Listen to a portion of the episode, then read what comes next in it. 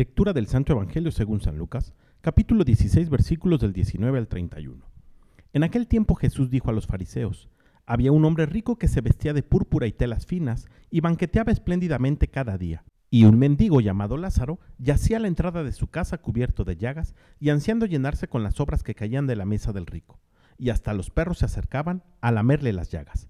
Sucedió pues que murió el mendigo y los ángeles lo llevaron al seno de Abraham. Murió también el rico y lo enterraron.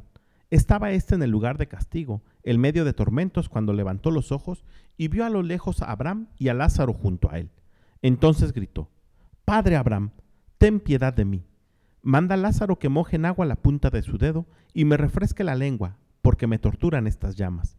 Pero Abraham le contestó: Hijo, recuerda que en tu vida recibiste bienes y Lázaro en cambio males. Por eso él goza ahora de consuelo, mientras que tú sufres tormentos. Además, entre ustedes y nosotros se abre un abismo inmenso que nadie puede cruzar, ni hacia allá ni hacia acá.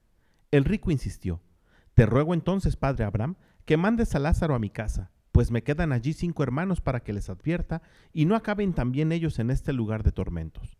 Abraham le dijo: Tienen a Moisés y a los profetas, que los escuchen. Pero el rico replicó: No, padre Abraham, si un muerto va a decírselos, entonces sí se arrepentirán. Abraham repuso: Si no escuchan a Moisés y a los profetas, no harán caso ni aunque resucite un muerto. Palabra del Señor.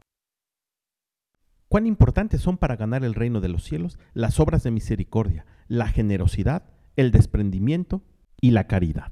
La salvación no está peleada con la riqueza, sino con el egoísmo. Los bienes que por nuestros méritos y gracias a Dios tenemos y nos hemos ganado de manera lícita, nos sirven para nuestra propia salvación y para remediar los males, no solo los propios, sino incluso de los que nos rodean.